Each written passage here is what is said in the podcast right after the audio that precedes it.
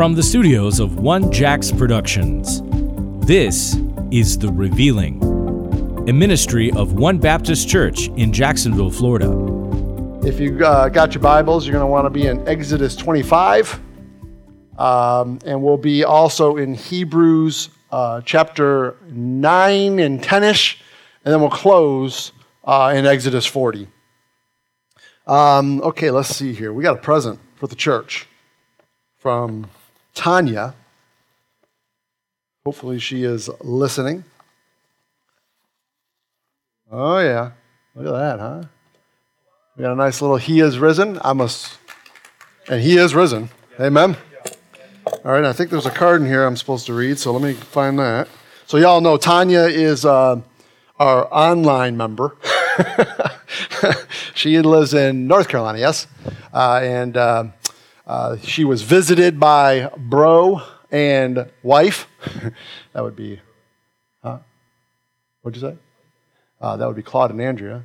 Tanya is Claude's sister. And so if you know the backstory of all that, she kind of was having some conversations with them. They kind of helped her understand some things she needed to understand.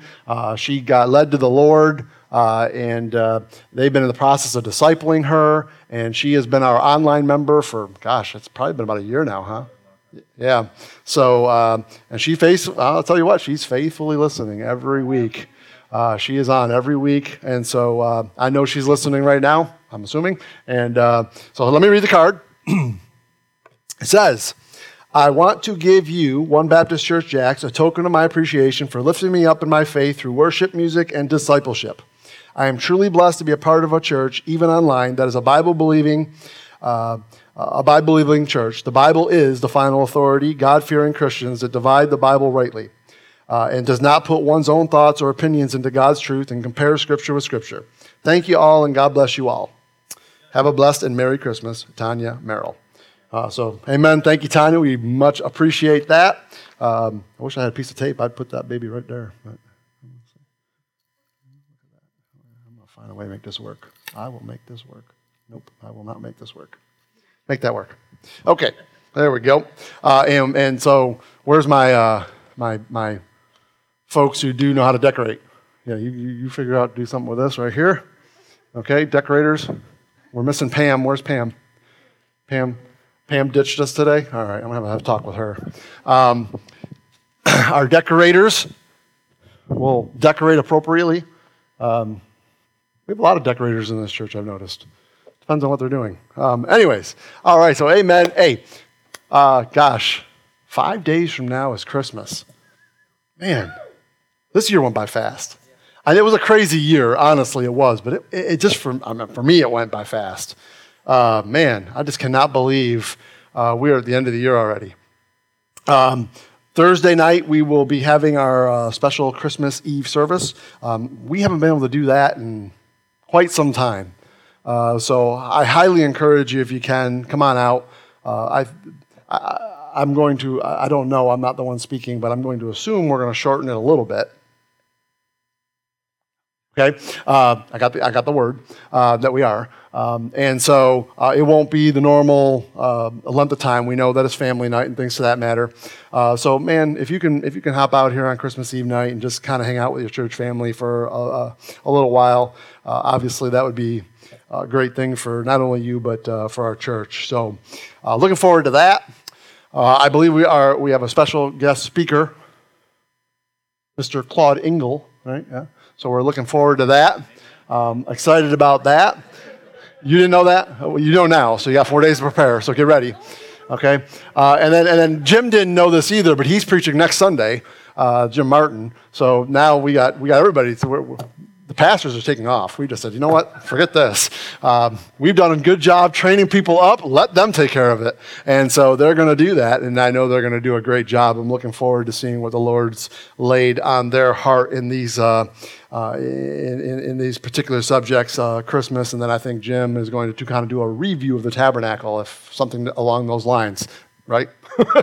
Okay, just want to make sure I was on the same page with you.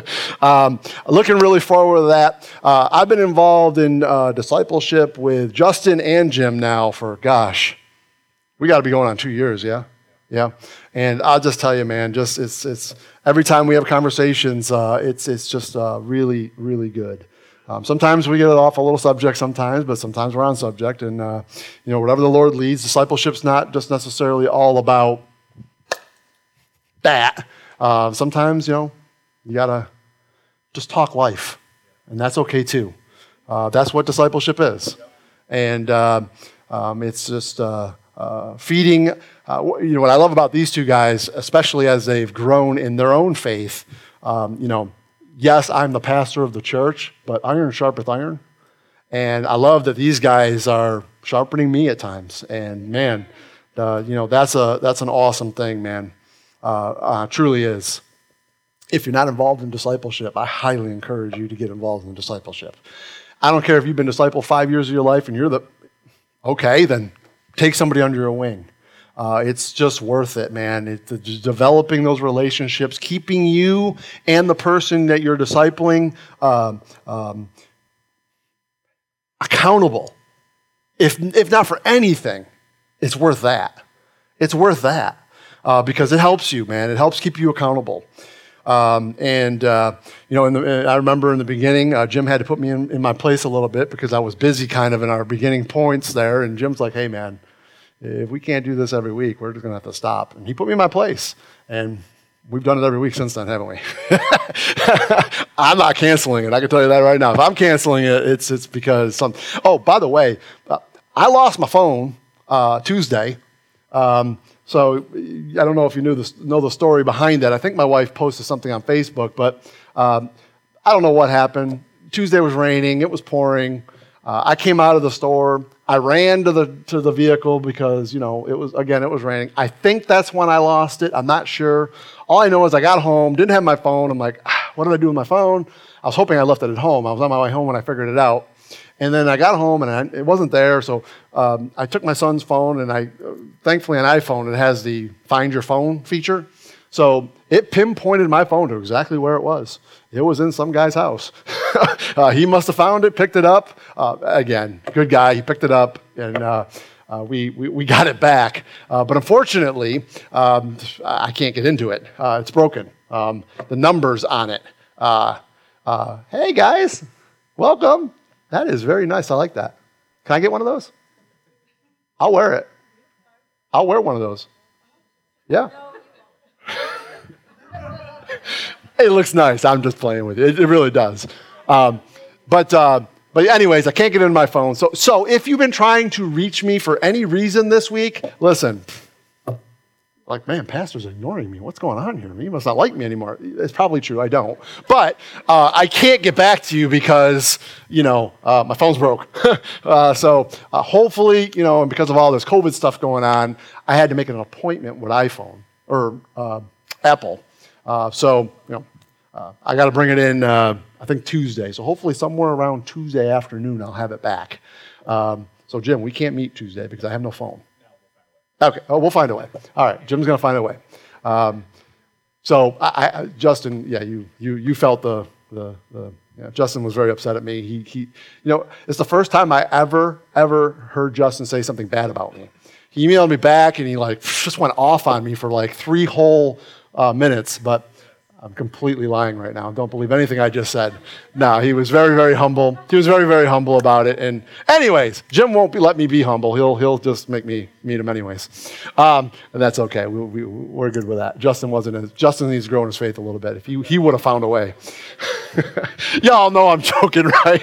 I love these guys, man. They are honestly, it's been good. And I love all you guys. I'm thankful for all you guys. You know, I know it's Christmas time, man, and I know that, you know, obviously the focus, as well, definitely not on Christmas trees. Robert made sure of that. Okay, definitely not on Christmas trees. The focus is on Jesus, amen.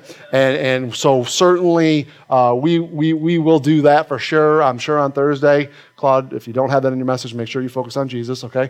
But listen, man, there's a reason for the church. There's a reason for the body. And just being able to grow together and serve together and do the things that we do together. For me, I didn't know that life, prior to my salvation. I lived for myself before that. And when I figured out that this was really about a bigger cause, the cause of Jesus and for his kingdom, and that we all get to do this together, I just see things really a lot differently now. And I hope you do too. Okay. That's all my talk. I guess I can start. So we've been talking about this thing of the tabernacle. Today we will officially, as far as I'm concerned, be through the tabernacle. Like I said, Jim's going to do kind of an overview of it next week. And what I like about that is now he's going to be able to kind of bring a different perspective. And I think that's cool. And that's a great thing. But for me, we'll be done talking about all the different pieces of furniture that were in the tabernacle. We started out with that altar of sacrifice. Then we talked about the five different offerings that were took place on the altar of sacrifice. That's Leviticus chapter 1-5. Then again in Leviticus 6 and 7, what God does is He tells the same story of those sacrifices from a different perspective. Where Leviticus 1-5 was what God did for us through the sacrifices. Leviticus 6 and 7 is what we do for God in the sacrifices, okay? And I think that's a big deal. I think that's a big deal in the church today. I think that's something we really need to focus on today, because that's the difference between just believing and believing and receiving, you see. Okay, there's a difference. And listen, I think we have a whole lot of people in church this morning that believe, but the devils believe and tremble, okay? There's a whole different ball game when you receive. There's something different about all that, and we need to make sure that we understand the difference between the two, okay?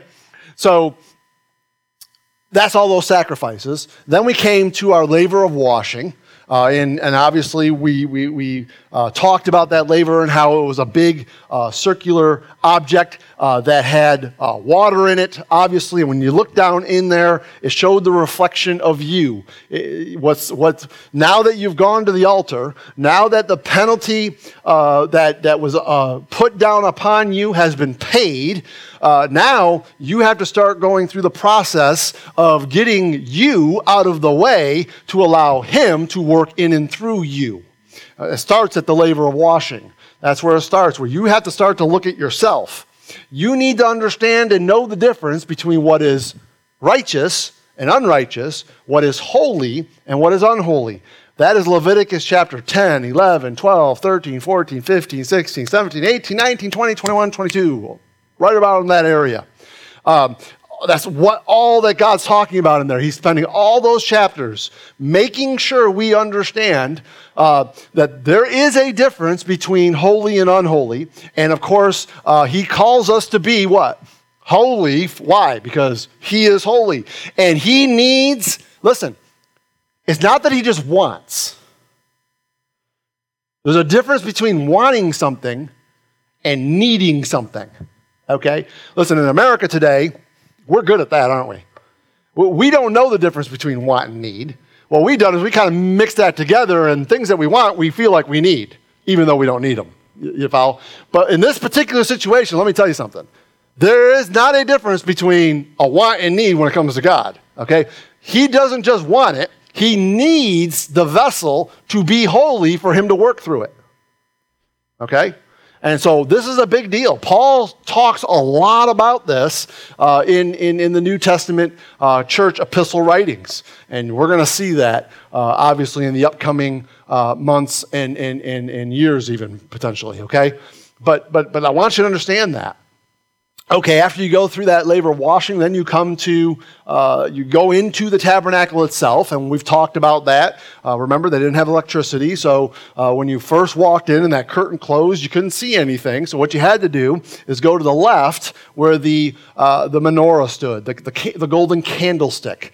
And again, what they had to do is take some oil to light the candlestick. And we talked all about that, how the oil represents the Holy Spirit. And right, Andrea's still getting lit, so she understands, okay? You need to get lit up, Okay, you need to let the Holy Spirit of God light you up. He's the vine, we are the branches. We can do nothing without him.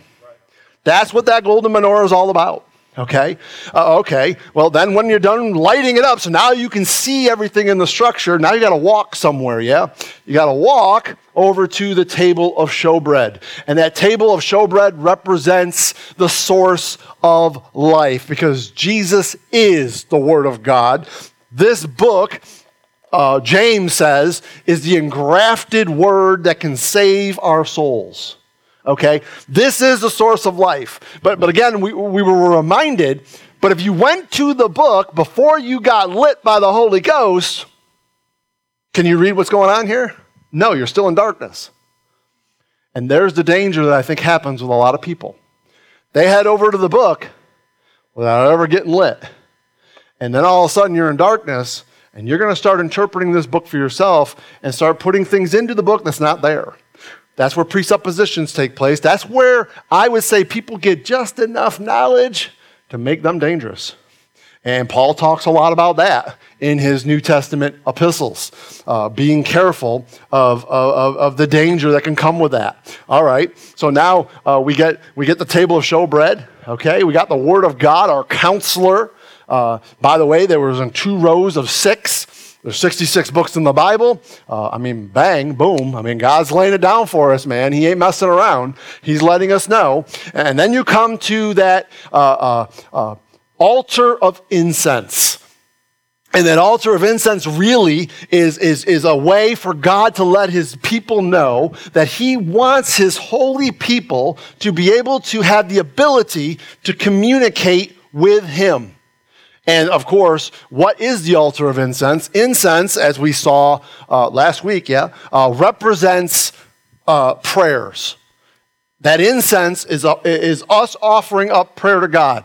And we talked about prayer last week, and we talked about, hey, if we're going to allow the Bible to be the authority on the subject, we really got to understand what is an acceptable prayer to God and what isn't. Because there are prayers that people can pray that God doesn't hear. And that's crazy to think about. We kind of look at that and go, huh? Yes, biblically speaking, there's no doubt about it. There are verses where God clearly says, and we talked about that last week and we said, hey, you want your prayers to be answered? Pray in his will. He's not obligated to answer prayers that are not in his will. That is, I don't know who said fact, but I'm going with that. That is a fact. I've heard this said. You might have even heard this, right? Facts are a stubborn thing. You gotta know. It wasn't, that's Greg Axe. That's right. I was thinking it was the other smart guy. Alan Shelby. That's right, it was Greg Axe who said that. Facts are a stubborn thing, man. We can argue things all day long, but when it comes to something that's a fact, you can't argue a fact, okay? And knowing what is factual is important. Well, let me tell you something that is factual. Praying outside of God's will, he is not obligated to answer them. Okay, that is a fact. And I know that that's not what we think in the church today, and I know within the church today we've really spun this whole prayer thing to be all about me, and that's what we pray about, what me wants, what me needs. The problem is Jesus taught us how to pray, and when Jesus taught us how to pray, he taught us, thy kingdom come, his will be done. That's what he said, and that's a fact. He said, don't worry about the things that you need. I already know what you need. Be worried about the things you don't have. And the things you don't have is in the spiritual realm that you really need. That's why he says right there in Matthew 6, lay your treasures in heaven. Seek ye first the kingdom of... Okay. All over there in Matthew 6 while Jesus is teaching us how to pray. And I don't know, it's amazing to me what see, isn't it interesting the devil subtly has done something with that chapter?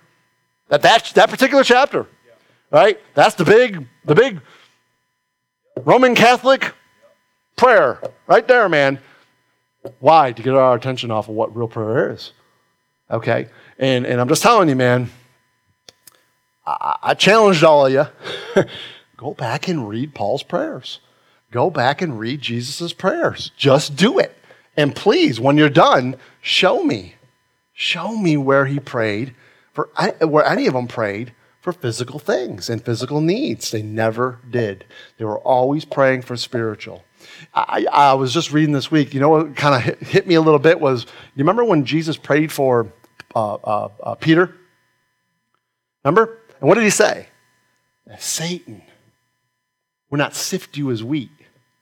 You know, just stuff like that, man. It really is a crazy thing.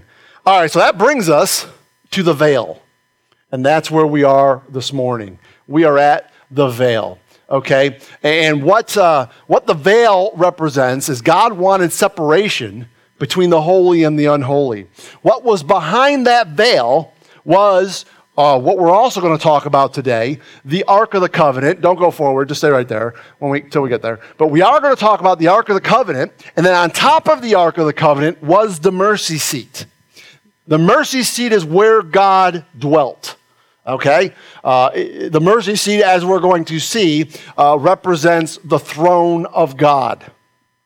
Okay, so what this veil does, it separates the holy place from the holy of holies.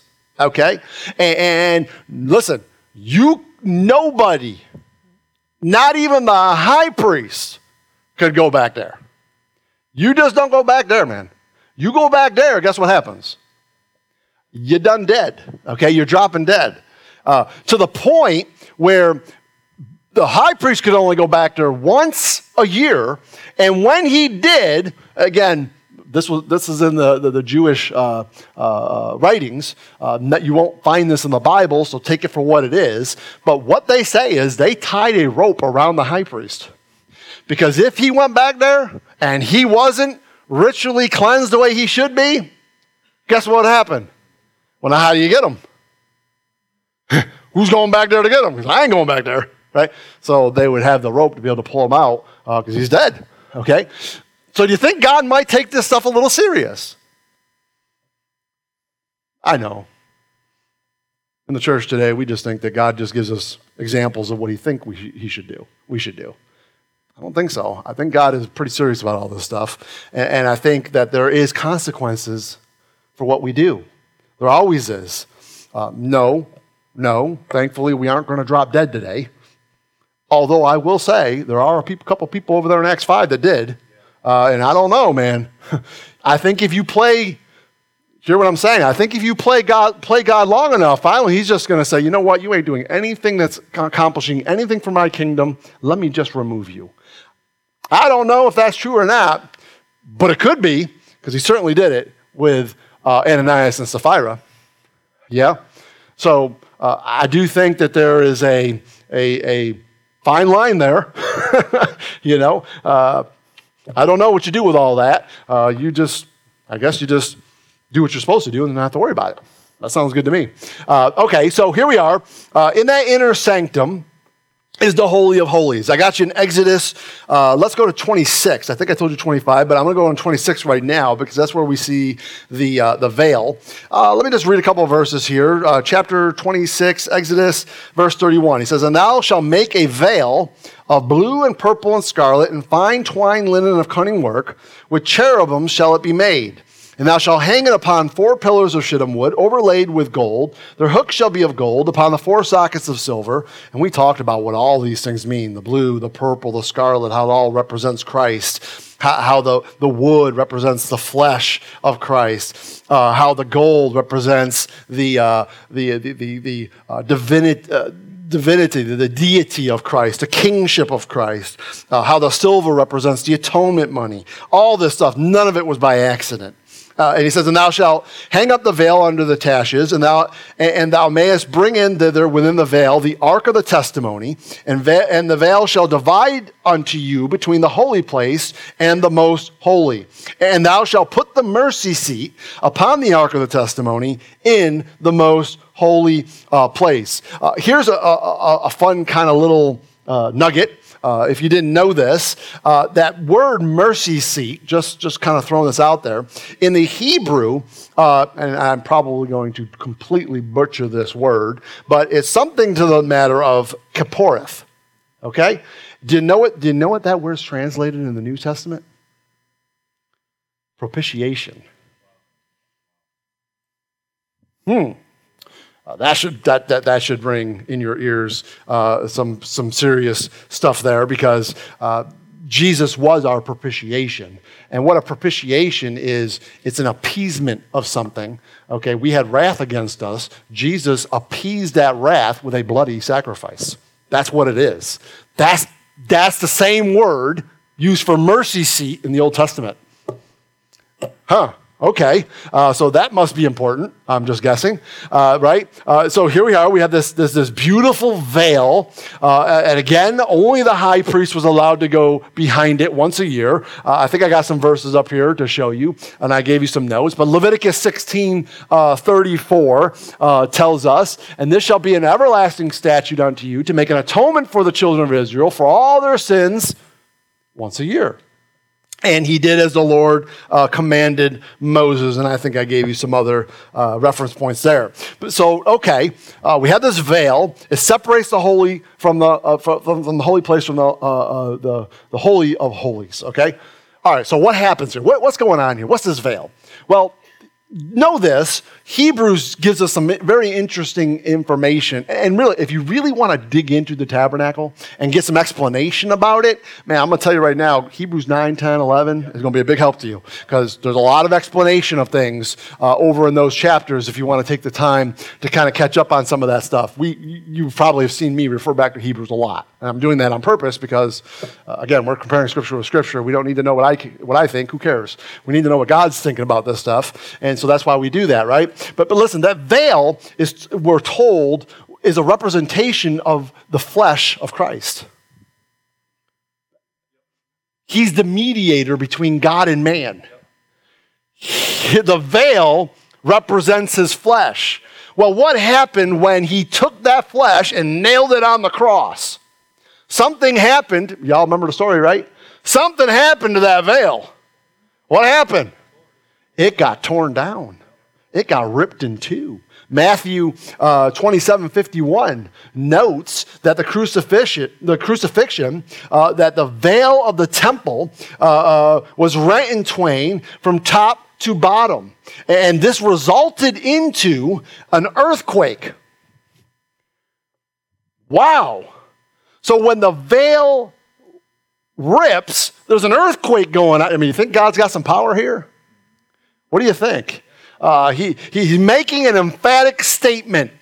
Jesus hung his head.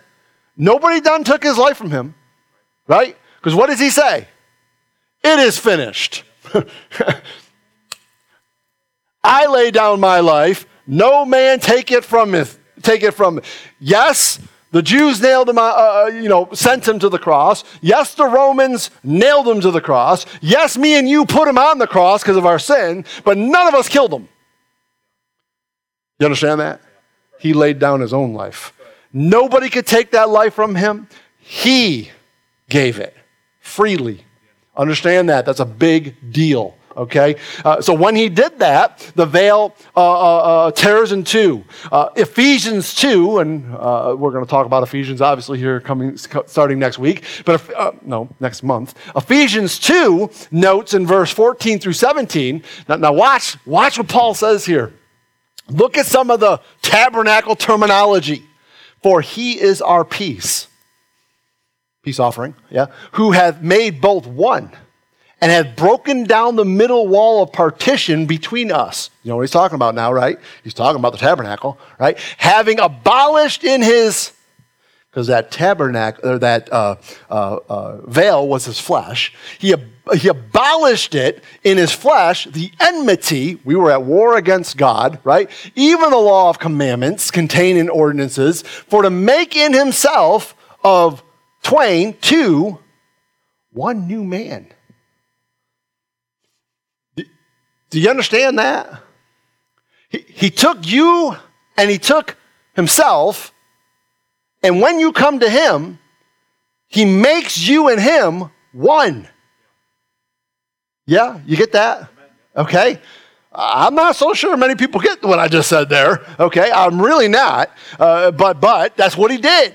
So by doing so, he made peace, that he might reconcile both unto God in one body by the cross, having slain the enmity thereby, and came and preached peace to you which were afar off, and to them that were nigh. Colossians chapter 2, verse 14, Paul kind of gives us a little bit more information on this subject. And there we go. And it says, and you, being dead in your sins, and the uncircumcision of your flesh hath he quickened, made alive, together with him, having what? Forgiving you all, look at that word. There's your trespass offering, right? Blotting out the handwritings of ordinances that was what? Against you, which was contrary to us, and took it out of the way, nailing it to the cross. I look at stuff like this and I say, well, how were we all children of God prior to this? How are we all made in his image prior to this? Someone needs to explain this, because it doesn't make a whole lot of sense why he would have to do this if we're already children of God, if we're already made in his image. If I'm already made in his image, I'm going to live out his image, because that's what Christ did. He was the express image of God. It just doesn't add up what's being taught in many of a church today. It just doesn't add up. But understand, this veil was a big deal. It had to be torn down. And because this veil was torn down, and this is where everybody in this church better pay attention right now and start giving loud amens and thank you, Lord, because when that veil got torn down, you know what he did? He allowed an opportunity for us to come boldly onto the throne of grace, that we may obtain mercy in our time of need. And if you don't say amen to that, you're not in it. You don't get what's going on here, okay? Listen, he gave us the ability. We don't have to go to a man. We can go directly to the throne of grace. Yeah, amen's right. Amen's right. Praise the Lord is right. And listen, what did you do to get that? Nothing. Jesus paid it all. All to him I owe. You understand what I'm saying? If you don't have, he's starting to feel like when you start understanding things like that, does that start to make you understand why Paul says over there in Romans chapter 12? I beseech you, therefore, brethren, by the mercies of God, present your bodies a living sacrifice. Why? It's your reasonable service. Do you understand what he did for you? Do you understand the price he paid? Do you understand he tore down a veil that was between you and God? Do you understand that? Do you understand you were at enmity? Do you understand that you were condemned already? Do you understand that the wrath of God was abiding on you? I'm dropping Bible verses right now if you think this is no. John 3:18, John 3:36. I mean, do you understand this? Do you really get this? Because if you do, then man, it's your reasonable service.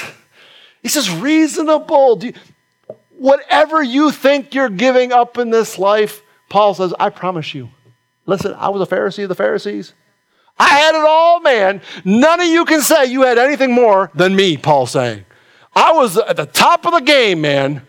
And I gave it all up because it was all dung. It was all dung. Why? So I could win Christ and know the power of his resurrection. Listen, That's the crucified life. That's understanding what a Christian is. Just saying, I believe in Jesus, ain't gonna do you no good. It ain't gonna do you no good. I'm just telling you right now. Just going to church ain't gonna do you no good. You understand? You gotta know the power that's behind all of that. You got to know him. And truthfully, it's not even knowing him. It's does he know you? And that's exactly what Paul says. Not that you know him, but that he knows you. Amen? All right. Glad somebody's agreeing with me. Good. Listen, go to Hebrews 10. Hebrews 10.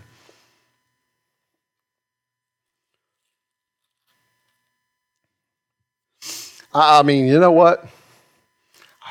I don't even care. I'm just going to read the whole chapter. What do you think of that? Well, not quite the whole chapter. I'll stop around 25. But just listen, man. Pay attention to what is being said here, especially in light of everything we've talked about over the course of the last couple of months. Watch what he says here. For the law, having a shadow of good things to come, and not the very image of the things. Do you see what he just said there? Listen, Christ came not to destroy the law, but to what? Fulfill it. And what the law was, it was an image of something. It was a similitude of something. You understand? It pointed to something. Okay? And what he's saying here is the law having a shadow of good things to come. So in other words, everything was going on in that Old Testament tabernacle, it never took away anything. It was a shadow of good things to come. No man could get saved based on that Old Testament tabernacle, which right there tells us that no man could be saved in the Old Testament. Do you understand that? Listen, I'm telling you, most people do not think that or believe that. They think the Old Testament people are looking forward to the cross, blah, blah, blah. What? No, they're not. No, it was a shadow. They didn't know who Christ was. They couldn't know who he was. They couldn't know what he was doing. Ephesians 3 makes that very obvious. And we're going to see that when we get there. But look at, he says, listen, it could never, with those sacrifices which they offered year by year continually, make the comers thereunto what? Listen, those Old Testament saints could never be perfect, but you can. Do you understand that? Do I understand that? If we allow the Christ in us to do his perfect work, we can be all Christ has called us to be. That's why I think that word "I can't" is a swear word. You're right. You are right. You can't. But you can do all things through Christ if you let him work in you. I promise you, you can, but you got to submit to the Spirit and stop walking in the flesh. You understand? Listen, he says, for then would they not have ceased to be offered, because that the worshipers, what? Did you see that word right there? See what he says right there? Because that the, what? Because you want to know what you did up in that tabernacle? You worshiped.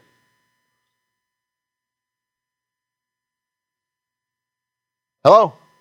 Anybody else with me here? Yeah. Well, wait a minute. Hold on, time out.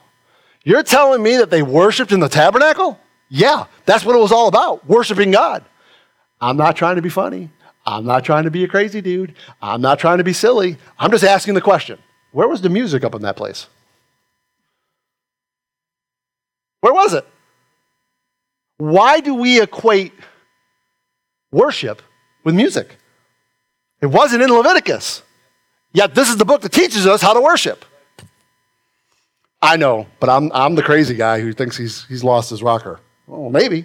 I'm just telling you, man. I think, I didn't say we don't sing to the Lord. Obviously, we did this morning. That's praise. That's different.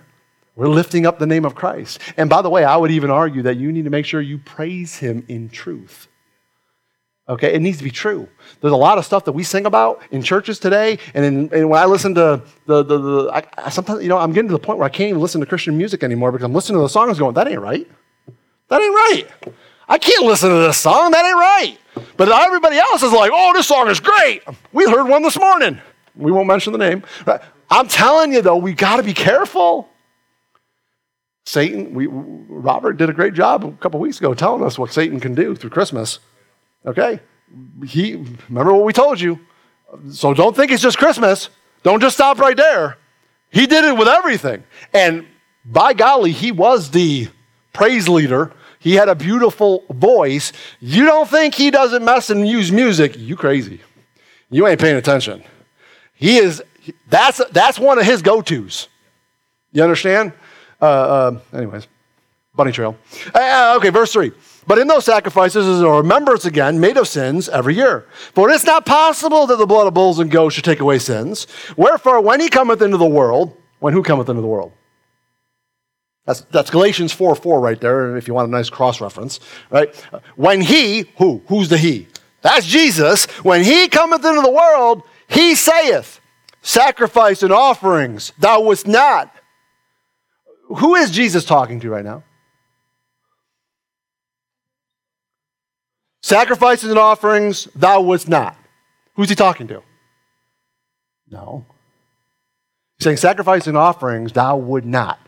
You wouldn't accept them. He's talking to God. Jesus is talking to God, saying, sacrifice and offerings thou would not, but a body, God, thou hast prepared me. Did the Jews prepare a body for God, or did God do that? Okay, watch what he's saying. Don't miss this. This is a beautiful verse or passage right here. Watch. He says, but a body hast thou prepared me, in burnt offerings and sacrifices for sin, thou hast had no pleasure. Okay, he's definitely not talking to the Jews. He's definitely talking to God. Amen? Okay. Then said I, lo, I come. On the volume of the book it is written to me, to do thy will, O God. That is a cross-reference to Psalms. Above when he said, sacrifice and offerings and burnt offerings and offerings for sin, thou wast not, neither had pleasure therein, which are not offered by the law. Then said he, lo, I come to do thy will. Now God's talking to Jesus. Are you paying attention? Now God's talking to Jesus, and look what God calls Jesus. To do thy will, O God. Wait a minute. How could Jesus call God, God, and how could God call Jesus, God? Something's up there, man. That's crazy. No, that's not crazy talk. That's the Trinity at work, because God and Jesus are the same. You understand? That's why. It's just cool stuff. I dig that. I don't know if you dig that. I dig stuff like that. That's cool stuff right there, right? He says, you take away the first, that he may establish the second, by the which will we are sanctified through the offering of the body of Jesus Christ once for all. Listen, you don't need to put Jesus back on that. He don't need to be on that no more. That's why I don't like some of the, don't buy yourself a cross with Jesus on it. If you got one, I'm not calling you a pagan. I'm just letting you know he ain't on that anymore. He already paid it once and for all. He's up at the right hand of the Father, man.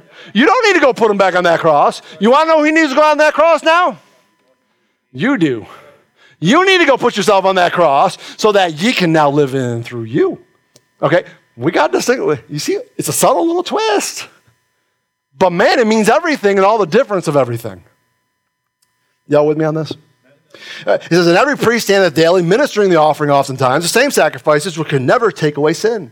But this man, after he had offered one sacrifice for sins forever, sat down on the right hand of God, from henceforth expecting till his enemies be made his footstool. And you know what he's doing on that right hand of God? He's interceding, because he's the mediator between you and God. He tore down the veil. That's what he did. That's what he did. And he's waiting. He's waiting for the day, verse 13. Here's the second coming verse. When he's going to make his enemies his footstool. That day's coming. You don't believe it? Go read Psalm 2. And if that doesn't convince you when you're done with that, go read Revelation 19 when the heavens open. And I behold a white horse. And he that sat upon that white horse was faithful and true. Amen? Okay? He is going to return, and he is going to make his enemies his footstool. I'm just going to guess it'd be wise for us not to be one of his enemies. That sounds like that'd be a smart idea on your and my part. Yeah, amen?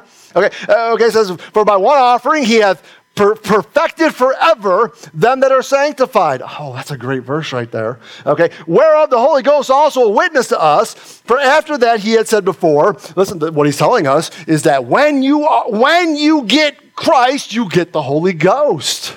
You get him, man, and he becomes a witness to us. And he says, this is the covenant that I will make with them. And now he's talking to the Jews. After those days, saith the Lord, I will put my laws into their hearts, and in their minds will I write them. Remember, this is a Jewish book, Hebrews, okay? This is, although we are certainly pulling application that certainly applies to us, do remember, this is a Jewish book. He is talking to the Jews here, okay? It says, and their sins and iniquities I will remember no more. Okay. Does he remember our sins and iniquities anymore? He already doesn't. So obviously this is something for the future, and that future is a Jew in the tribulation. He just talked about the second coming, okay? So don't miss that. He says, now, where remission of these is, there is no more offering for sin. What he's saying is, that's it. There's only one way. He paid for it on the cross, done over. There is no more remission of sin. That's it. You don't get that, well, I don't know what you're going to do because you need that. Okay, do you understand? He says, now, having therefore, brethren, boldness to enter into the holiest by the blood of Jesus, amen, by a new and living way, which he hath consecrated for us. Man, there's a lot of tabernacle words coming up in this place right now. Through the veil, now there it is, that is to say, his flesh, and having a high priest over the house of God, that's Jesus, amen, let us draw near with a true heart and full assurance of faith, having our hearts sprinkled from evil conscience and our bodies washed with pure water. I mean, my gosh, if you aren't seeing the tabernacle stuff all over this place right now, I can't help you. That's why we spent so much time doing what we did, so that you can see it, and I hope all this stuff is jumping out at you. It says, let us hold fast. Look at this. The what? Well, you just told us that was for the Jews. Well, that's true. Right now, he is talking to the Jew. But I promise you, there's a profession of our faith as well that Paul talks about. So don't think that's not talking to you, okay? He says, having our hearts sprinkled from an evil conscience and our bodies washed with pure water. Let us hold fast the profession of our faith. Without what? Man, that sounds an awful lot like 1 Corinthians 15, verse 56. Stand fast. Be unmovable. Always abounding on the what?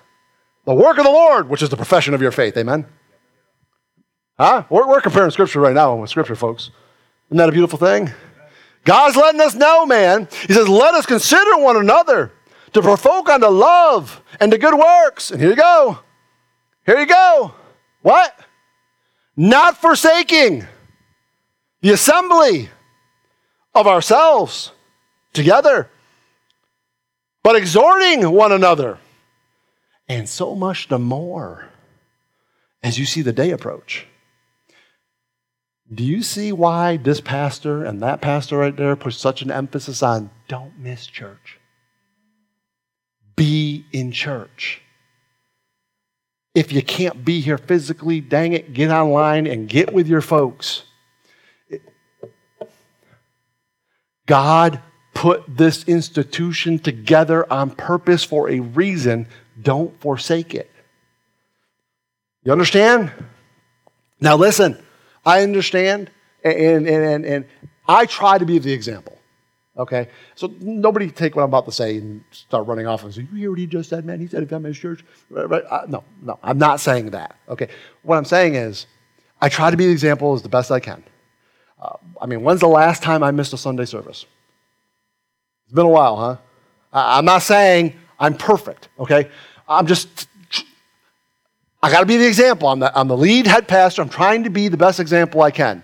I know the day's going to come where I'm going to have to miss a Sunday service. So, then you can all say, that crazy dude, he told us not to miss a Sunday service, and then he did it. It's going to happen, okay? I get it.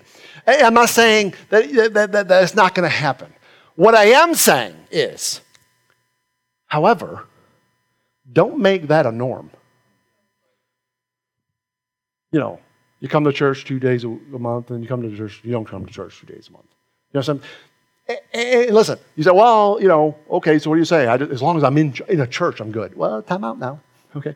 He's saying the assembling of ourselves together as a body. See, we need to grow and learn and things like that together as a body. It's hard to do that when you're not in the body. And guess you know what's going to happen is when you're missing church, you're falling behind. You're not able to keep up with where the rest of the church is going. And then do you know what you do? You don't even know you're doing this. But if I went to Hebrews 13, 7 and 17 right now, I can give you the proof verses to show you that you're doing this. You're making my and Robert's job harder. Do you want to know why you're making it harder? Because I got to spend 25 minutes doing a review because there were people that weren't here last week. And I don't know if you caught up or not.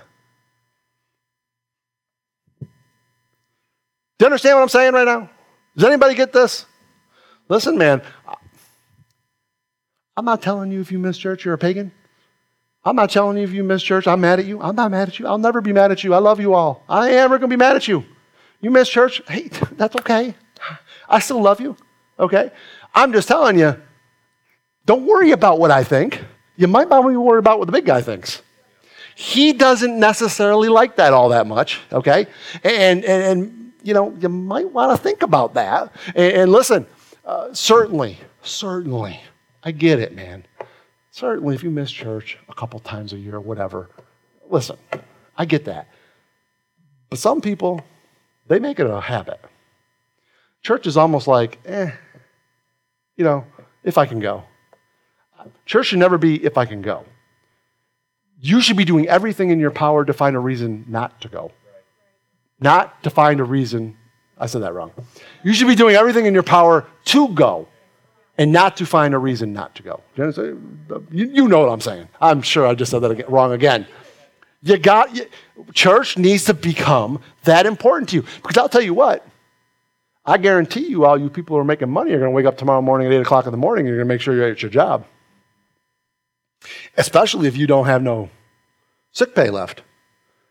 I guarantee you're going to be done at your job because you want your check on Friday so you can pay your bills. We can do that. You know what I'm saying? I don't even know why I just went off on that. Robert told me that I need to do that, so I did. Yes, that's true. Okay, all right. Then he says, make an ark. Make an ark. Exodus 25. Hang in Hebrews. We're going to come back to it, so don't leave there. But go back to Exodus chapter 25. Let's just take a look at this ark real quick. Verse 25, verse 10. He says this, and they shall make an ark of shittim wood. 2 cubits and a half shall be the length thereof, and 1.5 cubits the breadth thereof, and 1.5 cubits the height thereof. Isn't it amazing? You ever read stuff like this and go, why was he so particular on this stuff? Like, do we really need to know all that? Well, yeah, you do need to know all that because it all means something. I ain't got the time to get into it all right now, but it does. And look at it, it says, and thou shalt overlay it with pure gold. Within and without shalt thou overlay it, and shall make upon it, well, that's interesting, a crown of gold. Why would you put a crown of gold on the Ark of the Covenant? Because that's where the mercy seat's going to be. And you know who's sitting on that mercy seat? The one who deserves to have that crown. You understand? Okay, you don't sit on that mercy seat. The high priest don't sit on that mercy seat. You know who sits on that mercy seat? And you know what? He don't get a crown. He's the King of Kings. He's the Lord of Lords. Okay? He gonna get the crown whether you want him to have it or not. And it ain't gonna be a crown of thorns the next time around. You understand? Listen, and it tells us, okay, it goes on to tell us in Hebrews 9, I'm not going to go there for the sake of time, but if you want to read it, verses 1 through 5, it tells us that this ark was put inside the Holy of Holies, and that inside of this ark, okay, of the covenant, there are some particular items. And the items that were put inside of this ark are very important. Because what is the ark and what does it represent? Well, the ark represents The ark represents, go back, I feel like I'm repeating myself, am I? Do you ever listen to a record and go, oh, that's what I feel like I'm doing right now. There we go. Okay, the ark represents the fact that God wanted his people to know his power and his authority. That Ark of the Covenant, and I'm going to tell you right now, you ever watch Indiana Jones and the Raiders of the Lost Ark? Okay? Although that ain't the representation of the Ark at all. But do you see the power and authority that thing had? That it did represent in the Old Testament, to the point where I think Pastor Robert preached on this quite a few weeks back. They were told, don't you touch that ark. Don't you touch it. You touch it, you die. And there they are, man. And David's trying to bring it back. David's doing a good thing, right? He's bringing that ark back to the temple. It had been stolen by the Philistines, and he's trying to bring it back. And the wagon shifted just a little bit, and bro done reached out, and he touched it. What happened to him? He done dropped dead. And we all go, man, God, come on, man. He had good intentions.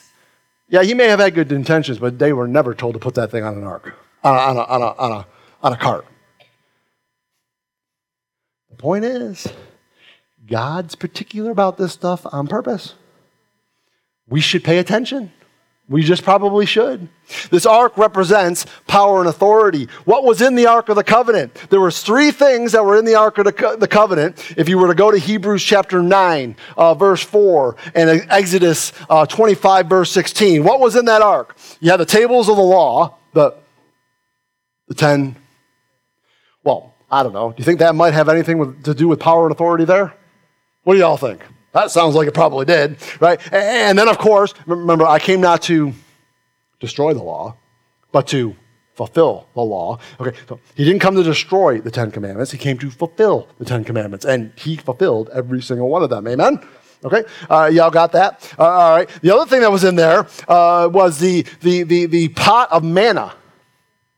And we talked about that manna before. Number 16, if you want to kind of do a cross-reference to that. What does the... Cross-reference that, bless you, with John, God bless you, with John chapter number 6. And what does the manna represent? The bread of life.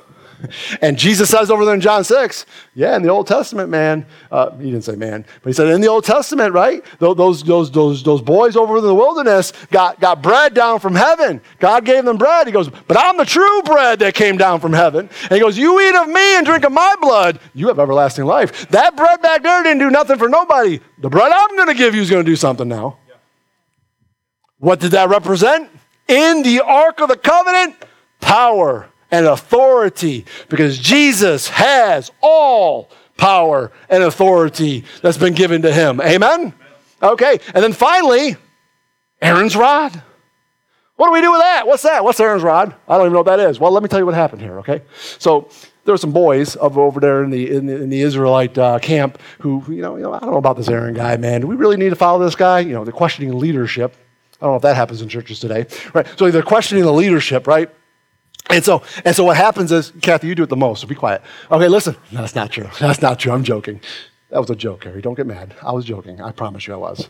CJ especially. I know you're mad right now. CJ, I'm serious. I like your hair. Keep doing that. All right. My wife's getting mad right now because she goes, you never tell me you like my hair. I'm completely off subject right now. All right, so listen. Watch what happens with this rod. So there's some boys over in the Old Testament who are getting a little... are we supposed to be following this Aaron guy? And God says, all right, listen, this is what we're going to do. All right, you guys grab a stick, and Aaron, you grab a stick. And whichever dead stick, it's got to be dead, off the tree. Not on the tree, off the tree, it's dead, it's broken, it's off the tree. And it says, whatever stick blossoms a bud, well, there you go. That's the boy you need to listen to. And of course, Aaron's rod budded. What does that represent? Stick. Flesh, death, resurrection. Jesus said in John chapter 11, I am the resurrection and the life. Amen. Okay. What does Paul say over there in Colossians? And to know the power of his what? Do you see where we're going when we get to some of these Paul stuff? Now you can understand what he's talking about. When he says the power of his resurrection, what's he talking about? Well, he's talking about Aaron's bud in the Ark of the Covenant, which represented his power. And he's making a reference there, and you didn't even realize he was making a reference there. He was.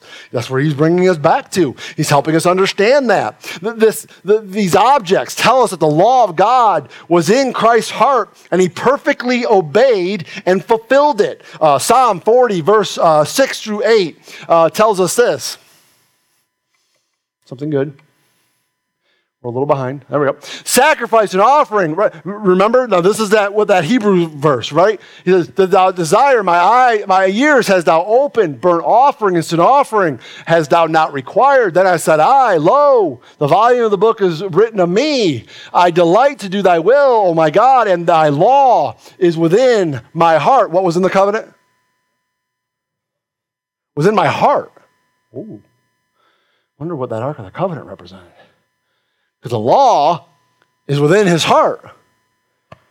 Do you think that power of his resurrection is in Jesus' heart? What y'all think? Huh? Do you think him being the bread of life is in his heart? Man, you want to have the... I love John. The Apostle John. He literally put his head on the heartbeat of the God of the universe. Do you ever think about that? That sends chills up my back. He literally leaned his head on Jesus' chest, and he heard the heartbeat of God. Wow. Wow. I mean, I could probably drop the mic right now and go home. That's just good stuff right there. Listen, he is the bread of life who gives eternal life for any that receive him. Check out Hebrews 7:16. Look what it says here. This is a great verse. Watch this. Nope. You were there, and then you left it. Go back. No, I'm not. I went back. Okay. There we go. It says, mine didn't change. I don't know. Anyways, look, it says, who is made... not after the law of carnal commandment, talking about Jesus. Look what it says right there. But after the power. Do you see what that says right there? Of an endless life. Huh? Anybody okay with that? Anybody okay? An endless life. You want to know that power of that resurrection? Let me tell you what happens when you get the power of the resurrection of Jesus. You get an endless life. No man can take it from you. Do you understand that?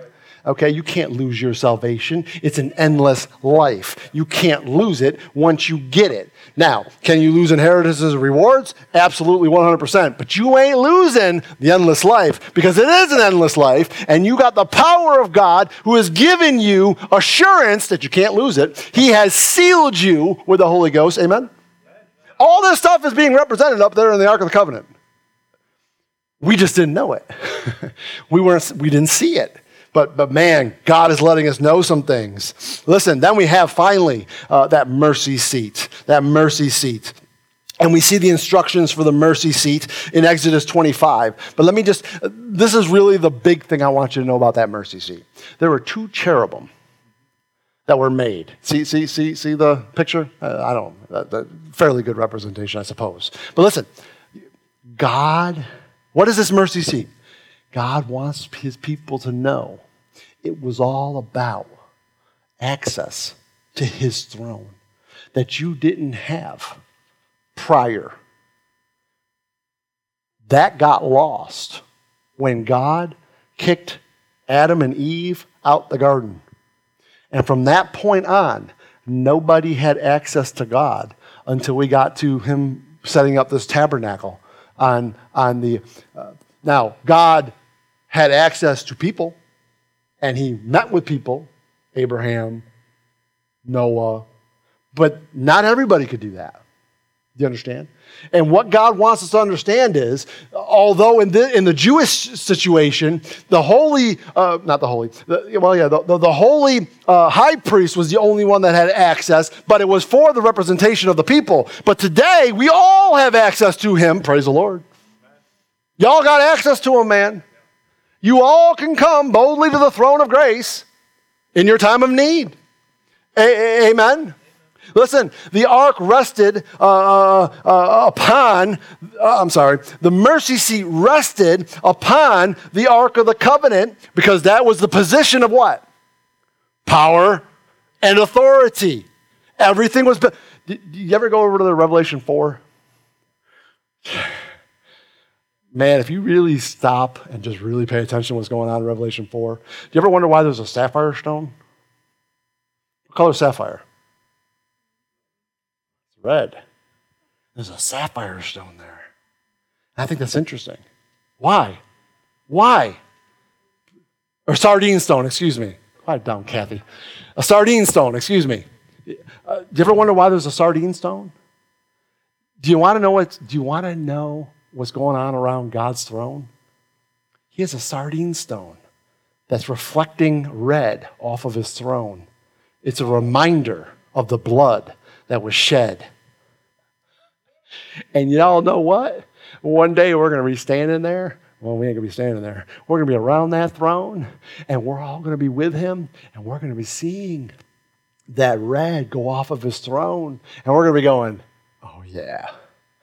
I know what that's all about. Huh? And you want to know the one that's sitting on that throne, and we're all around there worshiping him and giving him the praise and honor, which they're doing over there in Revelation chapter 4. Okay? They're all going, holy, holy, holy. Okay? Do you want to know what's going to happen? The one that's on the throne stands up, and he goes like this. You want to know what you're going to see in his hands? Scars. The only man-made thing in heaven.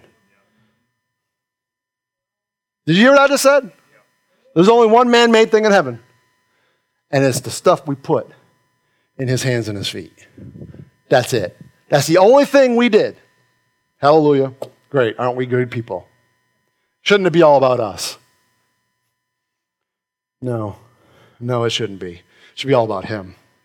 Amen. Listen, on the ark rested the golden mercy seat, which obviously represents God's throne. Psalm 80, verse 1. Psalm 99, verse 1. I gave you a couple references there. Give us a little blurb into that. Why is this going so slow? There we go. Listen, it says, give ear, O shepherd of Israel, thou that leadest Joseph like a flock, that thou dwellest between the cherubims. What she's talking about, those two cherubims that are facing one another, right? The Lord reigneth. Is that power? Is that authority? All right. He says, let the people, hey, the fear of the Lord is the beginning of knowledge. We're going to learn about that in Ephesians if you didn't know that, right? He sitteth between the cherubims. Let the earth be moved. Again, representing that power and that authority. Here's something interesting. Look at Revelation chapter 2. I was going to Revelation. I didn't even know it. Look at that. Check this out in Revelation chapter 2. 4. Yeah, that's true. There we go. Verse 2. That's what. Look. And immediately, John says, I was in the Spirit, and behold, a throne was set in heaven, and one sat on the throne. Now watch. And before the throne, there was a sea of glass. We talked about that sea of glass under crystal. And in the midst of the throne and round about the throne were what? 4 beasts. What are these beasts, Pastor? What is that? Well, if you cross-reference this passage with Ezekiel chapter 1 and Ezekiel chapter 10, what you're going to find out is these beasts are the cherubim. Why did God put 2 cherubim on that mercy seat? Because the cherubim are the ones who guard God's throne. And you say, why is that important? Let me tell you why that's important. Because there was one other cherubim that is no longer guarding God's throne. He was the anointed cherub named Satan. That was his job when he was created as Lucifer. He was the anointed cherub that covereth the throne of God. That's a big deal now, okay? But what you see around God, whenever you see God's throne moving in the Bible, it's the cherubim that are doing the moving. And go read Ezekiel 1 and 10 and 11 even to kind of grab onto that truth. So why is there cherubim built on the mercy seat? That's why. Because remember, all this is a picture of something.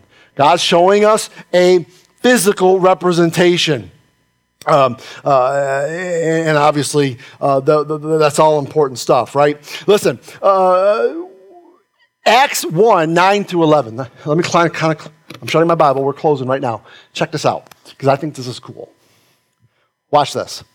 And so in Ezekiel 1 and Ezekiel 10, we see these cherubim come down, and they lift up God's throne, and they remove it from the temple. And you say, why did they do that? Well, because the Jews done messed up, and God was a little angry at them, okay? And so he removed his presence from the temple. And that was all right around the time of the Babylonian captivity. And then, of course, they destroyed the temple, right? Then they didn't have a temple for 400-something years. And you say, well, okay, then God must have put his presence back in that temple when they built Solomon's temple, or Herod's temple. No. You want to know who it was? Who stood in that temple that brought the presence of God back in that temple? Who? I'm talking about Herod's temple. Did God come back and put his presence back in that temple? No. Who came and put his presence in that temple? Jesus did. He is the tabernacle. He brought the presence of God back in that. I don't know if that. Have fun with that for a little while, because that's going to spin your brain going around for a little bit. God never put his presence in that Herod's temple. The only time the presence of God was in Herod's temple is when Jesus was in that temple. And I'm telling you, man, that's some big stuff right there. We're going to talk about that when we get to Ephesians. That's a big deal right there, okay? So listen, but when Jesus done ascended, where did the presence of God go? Where did it go?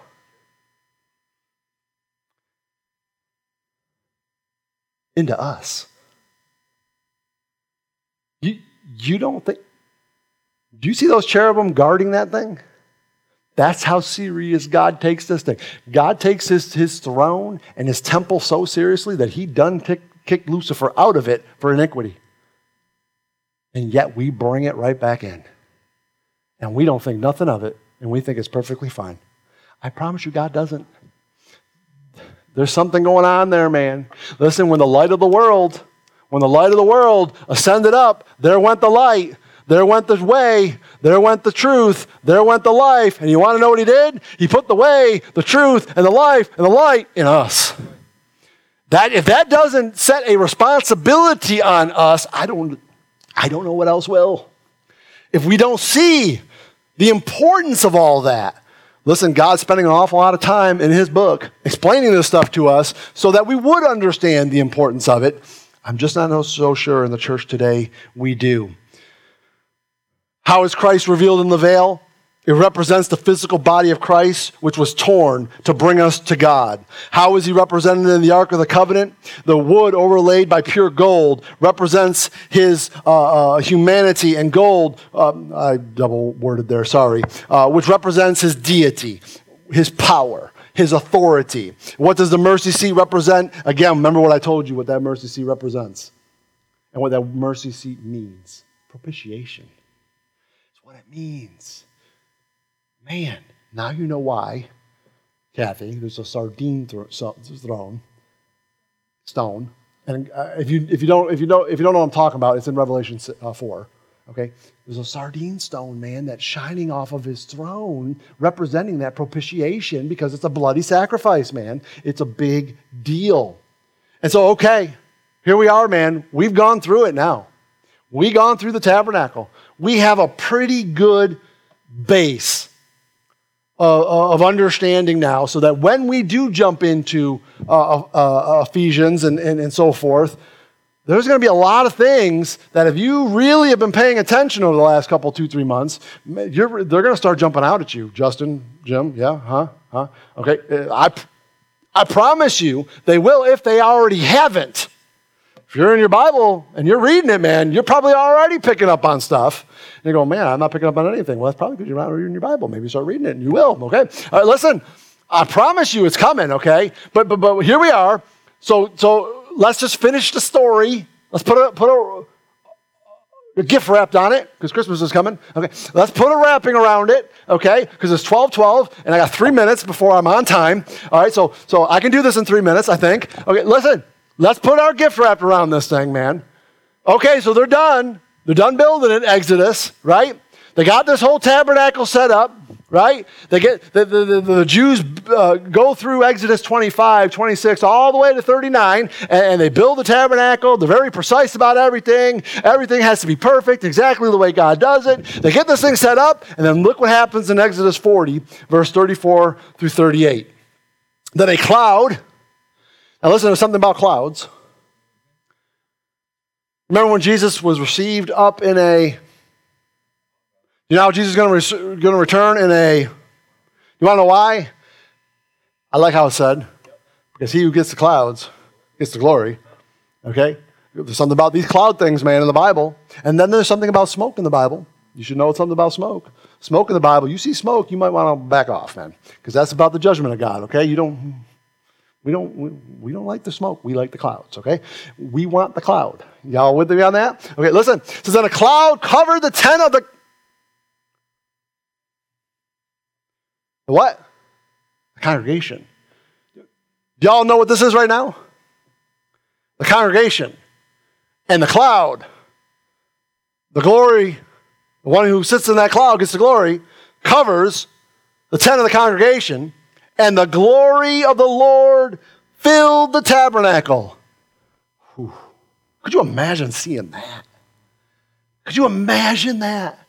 Could you imagine the glory of God filling the congregation? Could you imagine it? Well, you don't have to. Just look around.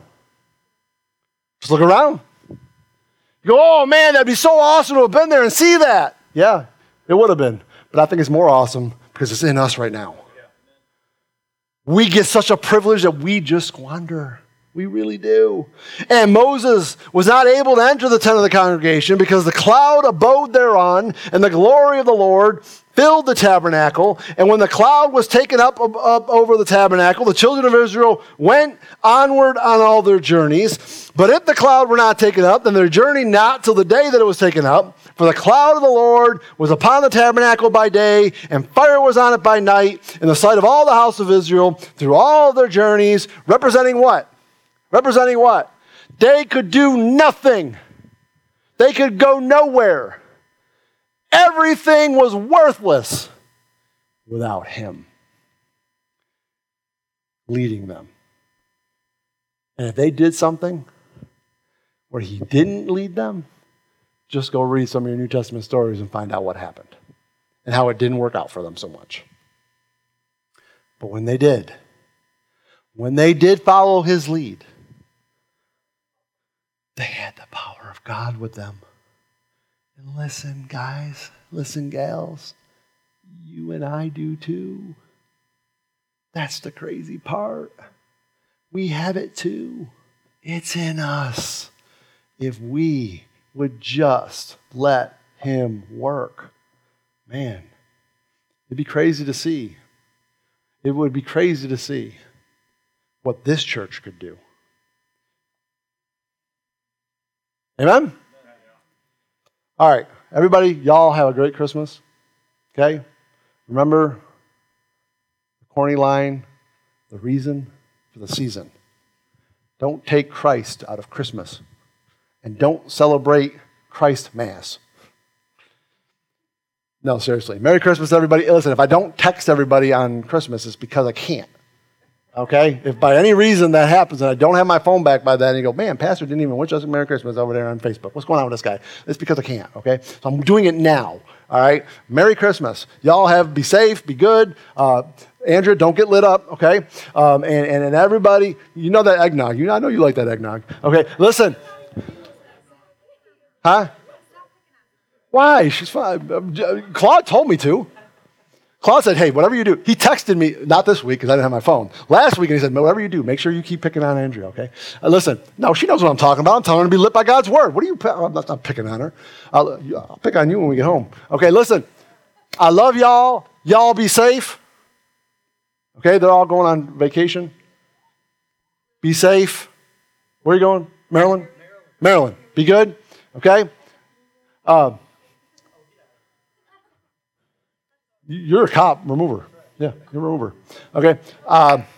Do we have anything else going on next week? Is there anything going on next week besides Christmas? No. Is there a Bible on Tuesday or anything like that? No? Okay. Just Sunday next week? Oh, a Thursday too.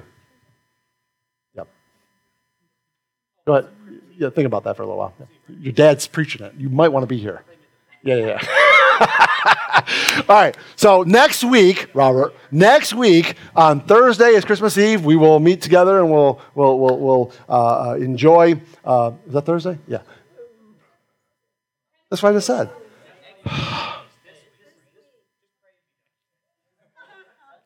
Listen, next week is next week.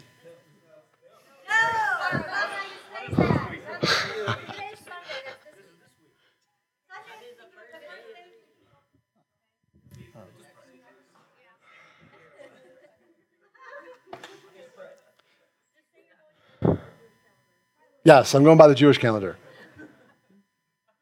In 4 days is Christmas Eve. In 7 days is Christmas Day. Or no, we're having church again. All right. Father, we come before you, Lord. We just want to thank you, Lord. Lord, we just love you. You're so good to us. And Lord, we know we don't deserve your mercy. We know we don't deserve your grace, but Lord, you're so good to us, and thank you, Lord. As we finish up the tabernacle here today, as we prepare for hearing what you've laid on Jim's heart next week, Lord, help us just to be mindful of what everything in this tabernacle represented and how it was a picture to show us how much you really did love us and what you were willing to go through to fix our predicament. We didn't deserve it. We did nothing to earn it, Lord, but you did pave a way, and we are grateful for it. So, Lord, I just pray that we would be a grateful church, a thankful church. Help us to remember what you've done for us so that we can be mindful of what it is we should, not out of necessity or out of having to be prodded, just out of our own love of our own hearts for you.